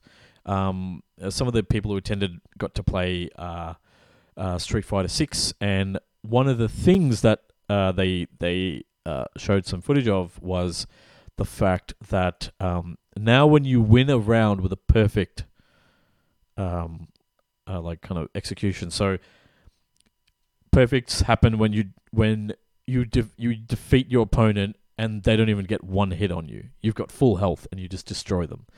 Um, typically in games, you, you just get like kind of like a perfect or like, you know, flawless victory or something like that as like a thing that pops up on screen. But in Street Fighter six, there's actually going to be an, a specific kind of animation, like kind of letting you gloat, you know. In the case, what they showed was um Luke, um who's kind of the kind of the, the main character in, in Street Fighter six, like kind of doing like a little jig and a dance, like sort of like a Fortnite emote at the end of the round, like a, like a, like an extra F U to to whoever you beat. So that's like kind of like a lit, neat little, like a kind of quirk that they're adding into the game, which will be frustrating if you're on the other side, but probably a little bit of like fun if you're on the, the winning side of things. Yeah, it's like thinking about it. It's like I'm kind of surprised Mortal Kombat didn't do it first. Yeah, it feels like the, yeah. the goofy dance that Luke does. It's like I was just thinking back on it, and I was like, oh yeah, that feels so familiar. It's like, oh, that's right. one hundred percent. Yeah. But yeah, um, that's going to do it for the news for this past week. How about we move over to the, the general chit-chat section and talk about some of the, the fun stuff we've been getting up to. Right.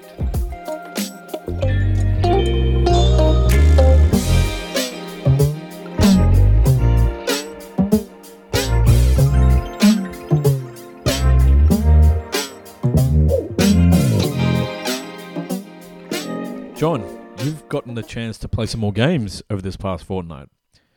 Yeah. Ghost um, of Tsushima was among them. Yeah, I uh, played that for, I don't know, a week or so. Mm-hmm. I, I played through the first act of three, I assume. I didn't, I don't know. But it's it's it's very nice. Like, it's very, like, it's very much a Assassin's Creed, Ubisoft style mm. open world thing, made very slickly with a lot of little quality of, quality of life upgrades that okay. keep it going really smoothly, but it doesn't really escape all the problems those kind of things have, those kind of games yeah. have.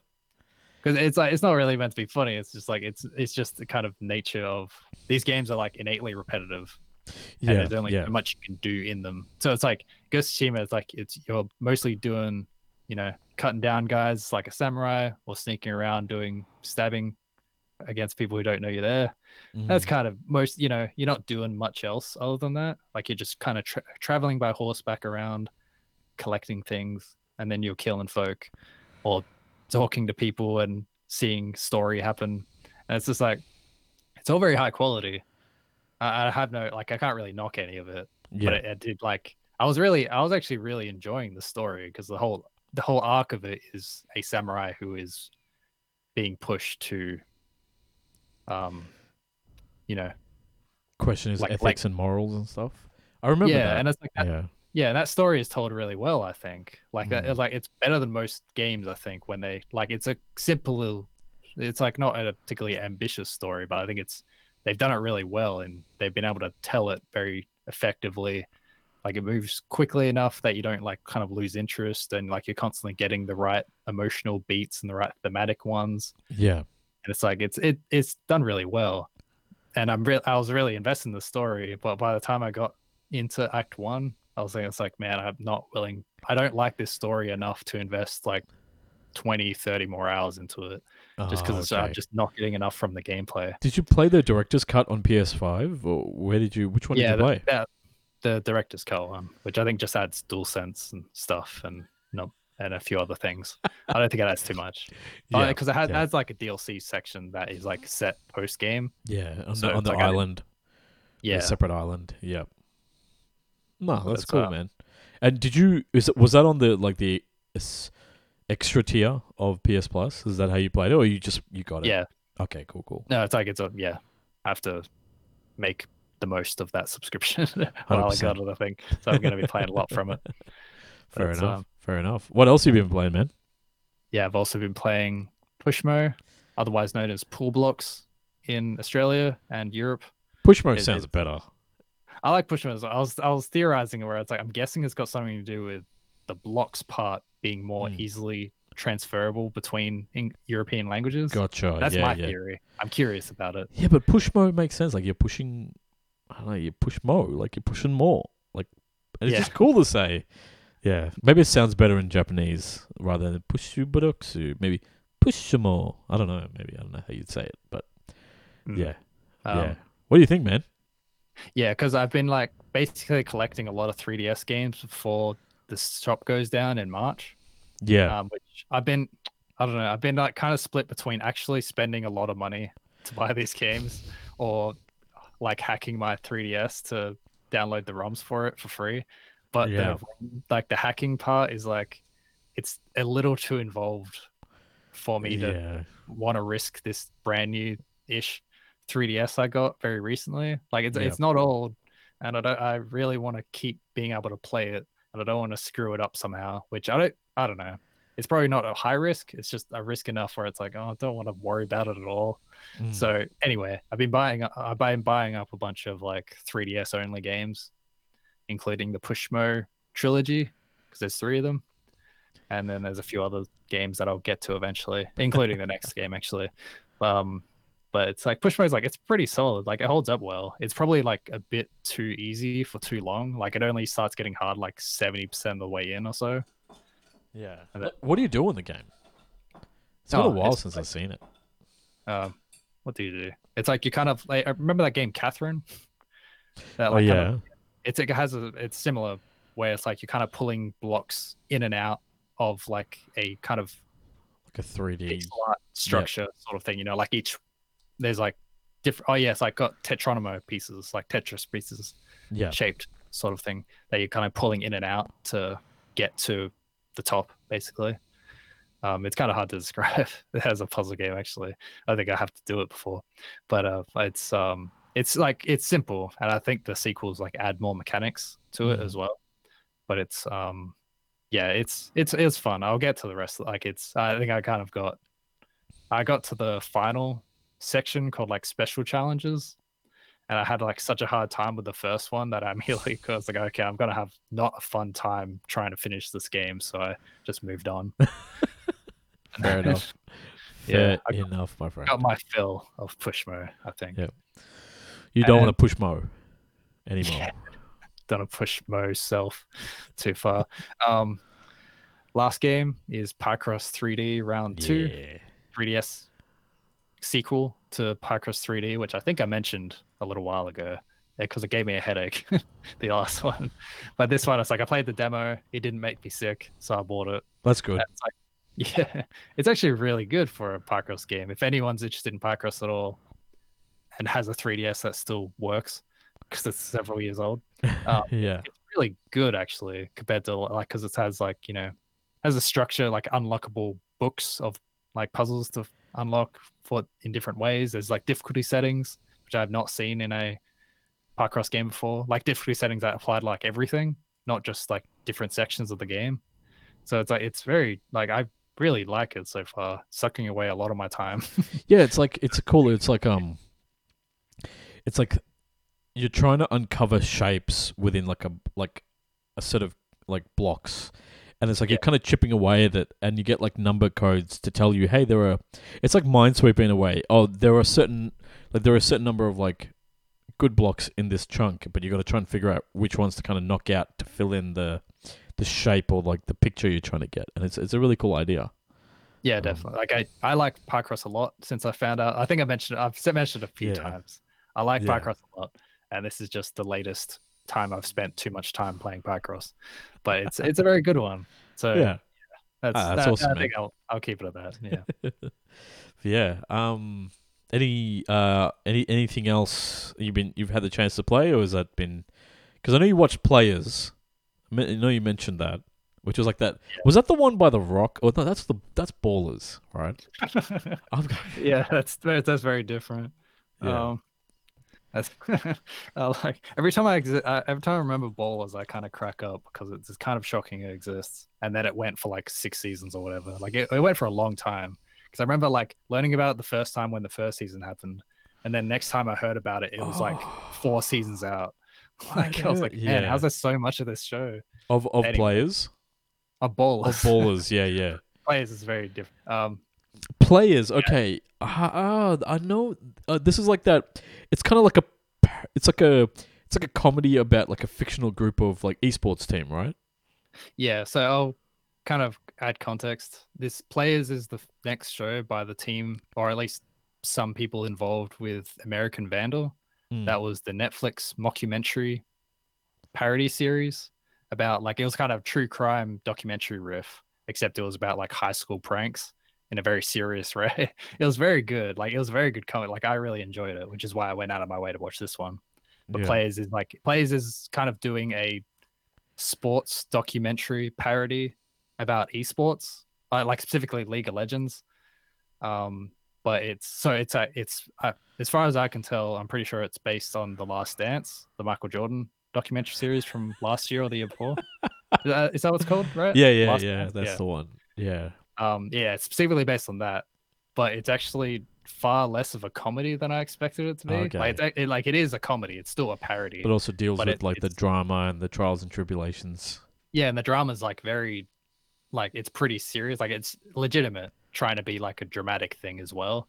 It's mm. just kind of got like underlying humor based on it, but it's it's um yeah, I was I was very surprised at that aspect. I was very much expecting a comedy. Yeah. And it's just more it's more like a fictional documentary. Yeah. Which is not what I expected, but it's like yeah. it's it's surprisingly great. Like I'm I'm enjoying a lot more than I expected, considering it's not what I expected it to be.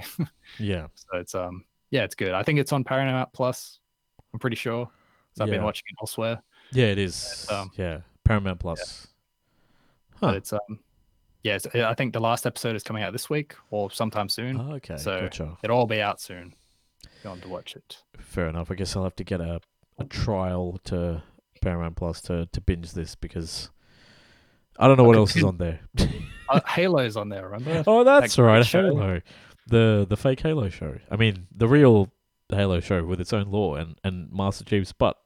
Um, I, don't know, I haven't watched it, so I can't comment on it. But that's that's all I've all I've seen was the memes about how different it is from the show, from like the games. Because I watched a bunch of it, but I don't know the games, so I can't. That's hilarious like, that you're coming from the other. I know it didn't remind me of Halo though, because like yeah. I, watched, I was watching all this. I guess we can go if you ever watch it, we'll go into it more.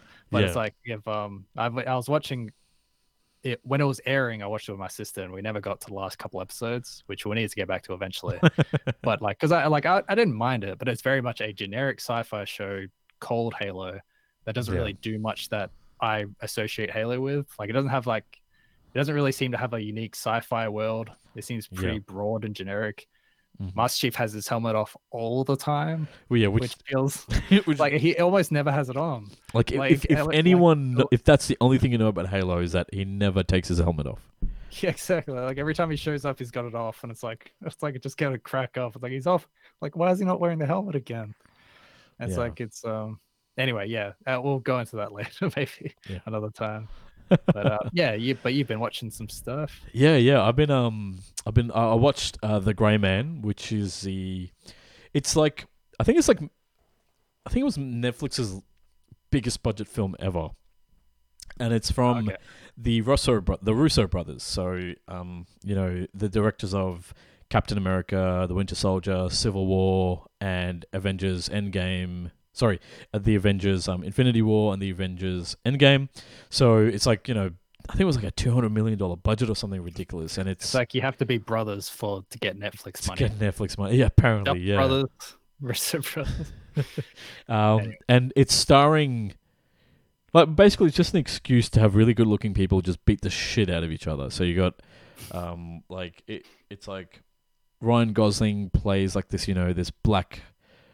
Uh, like well, not black. Uh, how should I put it? Like, you know, those black ops agents, you know, they, who don't exist. They work for the C I A, but they don't exist on paper. And and like, you know, he's being hunted by this, like, so basically, like Ryan Gosling and Ana de Armas are on the run, being chased by a crazed lunatic, played really well by um Chris Evans. Like, it's like he's like douche mode a thousand. Like, it's just a lot of fun and like really good action and um. Like it's it's like kind of like where where Thor War and Thunder sorry War where Thor, where Thor Love and Thunder became a parody and just went up its own ass. This kind of does the right mix of action and comedy. Like there's it's more quip based um, rather than like gags, which I which I think is good. And and the Russo brothers uh, do I think they do a, a pretty good job of like handling action. Um, the choreography, obviously, nowhere near. It's still Hollywood, so it's never going to be as good as like classic Hong Kong cinema in terms of, you know, showing the hits and everything like that. But it was a lot of fun, um, and um, it. I don't know, like it, it. It was just. It was just like a good romp, and like. I think we've talked about it before. Like Netflix doesn't really have a good track record when it comes to movies, but I think this is probably one of the the first times there's an exception. Where it's done like a really good job. It's not like a forgettable okay. movie. Like it actually is cool. Uh, okay, because the trailer I'd love to see a second looked pretty forgettable, to be honest. Yeah, it looked very much like this is Netflix doing John Wick with a lot of money. Yeah, that's kind of what I got from it. Nah, so so like I can definitely understand where how it looks like that, but I, I would definitely recommend watching it. Um, mm. yeah, it, it's it's a lot of fun. Um, yeah. but yeah, I'll be interested if you, if you get if you get the chance to watch it. I'll be interested in what you think because I think you might enjoy it. Um, okay. Yeah. Yeah. Might as well. It's just the movie instead of like you know yeah. an epic television length thing. Yeah. So yeah, might as well. Really. No, it's it's it's just yeah, it's fun. The characters are really cool. Like the way they've casted it, and like everyone plays like a really good role, and yeah, um, it's cool. It's a lot of fun. I, I hope they make a second one. I th- I really think it could be really cool, like the, the ongoing adventures of the Grey Man, um, which I, I don't know what Grey Man means. I think that just means like on the run, maybe. Who knows? Uh, okay, it's no one explain. Of those like yeah, because I was like, I don't think they explain it ever. Okay, I'm just like the Grey like yeah. Anyway, but hopefully the next one um gets made because it it was a lot of fun and yeah, but. Given the fact that, like, I think Netflix wants to spend less money, maybe it may not get made. But the one thing I'll say is that it's like one of those movies now where, like, there's a lot of C G in the action, and you can really see it. Um, yeah, I think that stood out in the trailer as well. Yeah. Actually, yeah. Um, so that's the thing, like, uh, like they've got all this budget, but it seems like a lot of it went to the casting and stuff. And and C G I rather than setting up practical effects, but you know, filming over COVID probably like kind of made that a bit difficult, you know, to, for the logistics of getting everyone on location. So I kind of understand it, but like that's where like like top, when you compare it to like a movie like Top Gun, which had a lot of a mix of great special and like practical effects, it was like and and visual effects like a really good melding of it versus this. Um, it really means that. Things don't hit as hard as you... It's because, like, you and I, we just know we can see it. You know what I mean? Yeah, more or less. Maybe the average person can't, and, you know, I'm just overthinking it. But, yeah. I, I think, regardless, it's a lot of fun.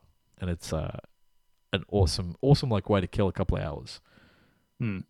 But you've um, also been watching anime, I think? Yeah, so... Yeah. yeah, yeah. So, um, uh, I'm watching... okay. When in two thousand four, two thousand five, when I went to India to visit my family, um, that's when I discovered there's a channel in India called Animax, which is just twenty-four seven anime. It's like a Sony-run company, a Sony-run channel. It's been around since, I think, I think like oh four, oh three, oh four in Japan. So it just kind of spread throughout Asia because like in India, like there's no like free-to-air. It's like everyone's got cable. And so when I discovered this thing, I was like, holy shit. And then I was just... Like, I, it just became, like, everyone just knew I watched anime. Like, that's just... Even even when I went back, a, like, a few years later, it was just, like... I was just, like, looking for this channel just to see what was on there. And um, um, the anime I've been watching is called um, Wolf's Rain, right? So, it's from a, stu- it's, it's from a studio called Bones, which uh, the studio oh, that yeah. made, you know, Cowboy Bebop and uh, Samurai Champloo. This was made, like, kind of in between those two. Right. Um, Wait, they make those two as well? Because I know they make My Hero right now. My Hero Academia. And I think Project Escaflowne, I think, is like one of the things that they've been known for. Um, like the music is done by Yoko Kanno, who um, directed, who's like the music composer for, you know, Samurai Champloo, uh, um, Cowboy Bebop, and quite a lot of other things as well. Um, and uh, and it's like directed by the person who, who directed it. Um, like Samurai Champloo and I think a few episodes of Bebop and stuff as well. So it was like, it's like there's there's pedigree to it. And this this anime came out in, I think, oh three, oh four. Um, but basically the, the story is that um, it's like set in like an like a different version of Earth where basically wolves pretty much extinct. But like wolves are magical. So they can like kind of like for some weird reason, like in this universe, like we are like essentially, it follows the story of like a like a pack of wolves who can transform into humans, and like they can like kind of they look like humans, but they're really wolves. And what they're doing is they're trying to find a path to paradise, which apparently is where it's a place where wolves reign supreme and can live forever. And like you know, it's like heaven, but um, like and just there's only a handful of wolves left because they've been hunted to extinction by humans. Um, and so it's like kind of like it's it's really cool like how they do things like um like visual tricks where like you know they'll be walking in the human form but they'll leave behind paw prints you know in this in the in the snow or in the sand and things like that or like um you know they'll show like like a scene of them walking, and then they're transitioned to that same scene, but they're walking as wolves, as a pack. And it's like kind of cool things like that. Like, and I'm watching it in English because that's what I remember. And it's got like a really awesome voice cast. Uh, you know, probably voices that you'll everyone might be familiar with, you know, Steve Bloom and stuff. But it's just one of those things where it's, I didn't get to watch it fully when I was a kid, but it's like, it's just stuck with me and I've always wanted to watch it, and now I'm finally watching it. And it's just like, it's just really hitting me in the feels. And it, and I think it's got one of the best opening songs of any anime ever. And it's got a really nice ending song as well. Um, uh, so like, um, if, if people like um, Ghost in the Shell, Standalone Complex, if they like the music to that, they probably like the music to this as well. It's got like a really rocky opening um, song, which is amazing. And I just, yeah, it's just, It's just nostalgia just kind of taken over, and I'm like, I have to watch it. And it's just like kind of, it's so cool, man. Um, but the frustrating thing is that I have to watch it pirated because it's on Funimation Premium, like their premium tier or whatever, which was purchased by Crunchyroll. Now, I have a Crunchyroll Premium subscription because I'm I'm watching Spy X Family there, which is on hiatus at the moment. And they have teased the dog, by the way. They've teased it, but they haven't oh, showed good. it yet. That's in the second half of the season, which I think yes, is coming like in October. yeah. Um, which sounds cool because I think that dog's got ability. Look, anyway, um, that's what they've kind of teased, that the, there's something about the dog as well. But the annoying thing is it's available on Amazon Prime, but not in this region. Okay, whatever. Rights. It's annoying because I'm also an Amazon Prime subscriber, but I can't access this. It's available on Funimation Premium, but I cancelled my Funimation Premium because uh, Anime Lab got acquired by Funimation, and then Funimation got acquired by Crunchyroll, but for some dumb reason, my Crunchyroll Premium doesn't give me access to Funimation Premium. And for some reason, Funimation still exists, even though it's been fully absorbed, like fully purchased and everything. So it's like, what is going on? Like, you know, are you consolidating? Are you not consolidating? Um, you know what I mean? It's just really annoying. So it's like, if I want to watch it, it's like, I need to then subscribe to another service that I used to be subscribed to, but I cancelled because its parent company has its own subscription.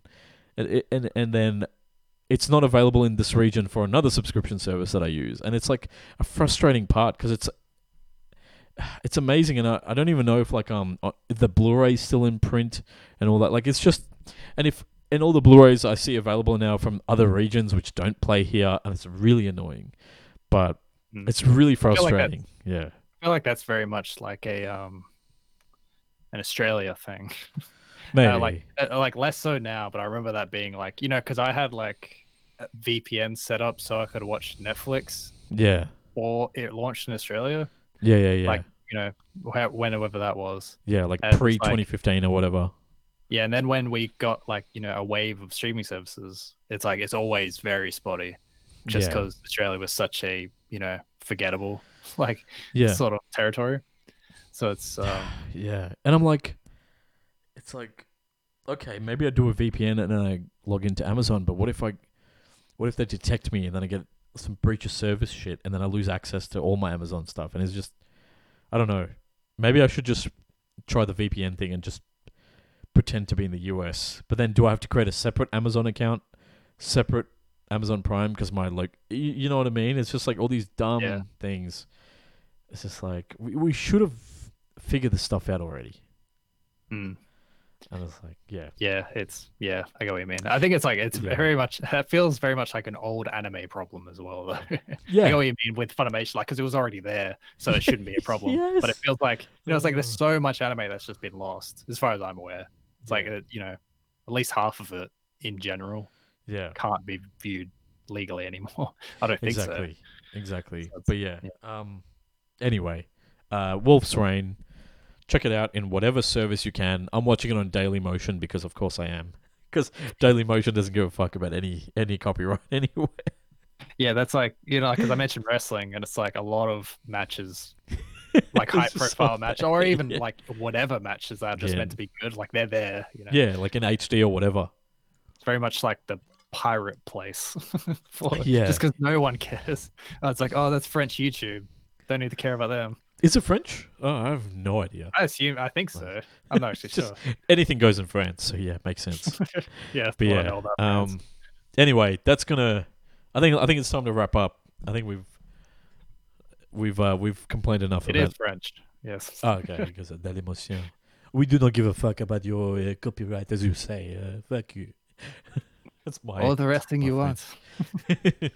Yeah, which is uh, you call it anime? Okay, we play. It don't matter. Anyway, right, whatever. That went Russian there. I don't know what happened there.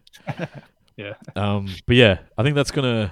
How about uh, we take one last break and then move into uh the the end of the show.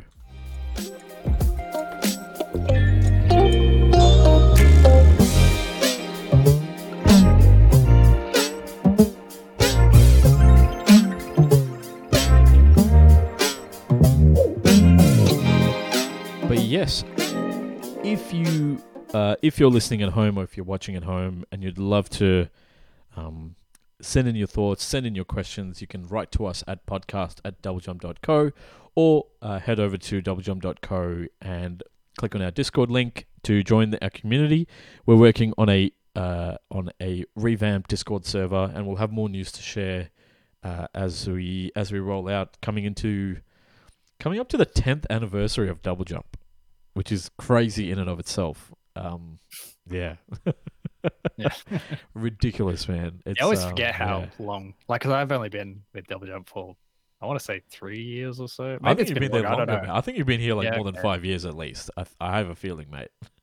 oh, that, that feels bad for some reason. But it's like, it's like, I don't know. Span of time is not fun. What is but time like, anymore? Um, yeah, but I always forget how. Yeah, you're right. Like, it's ten years. That's it's wild. Yeah. And that's the thing, like, um, it's it's crazy, but it's it's it's a privilege and it's it's awesome. I, I really appreciate like all of the people I got to meet and work with, you know, such as yourself through the site and, and all of the awesome members of the community and being able to have fun and share in the laughs with, with folks at home through through through like streams or through podcasts like this. It's it's been a lot of fun, so it's it's it's really an awesome time and really really looking forward to the next ten years uh, and, and and beyond, but. Uh, as always, Double Jump is made possible thanks to the support of our wonderful members. Uh, you too can support Double Jump by heading to doublejump.co slash memberships and signing up today. Um, we've got some interesting developments happening in terms of uh, how we're going to uh, have memberships and, and kind of support things going forward. So please keep an eye out um, on, on the site for updates like that. But, John, it's time for... It's time to uh, wrap up.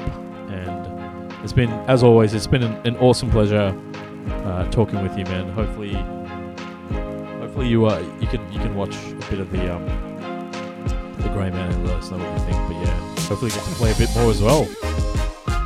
Yeah, yeah, man. I definitely will play more. Yeah, which I have Pycroft. I, I want to get, I want to finish Ace Combat and uh, play some more Destiny two. So I'm really excited for that. But until next time, everyone. Look out for one another. Peace.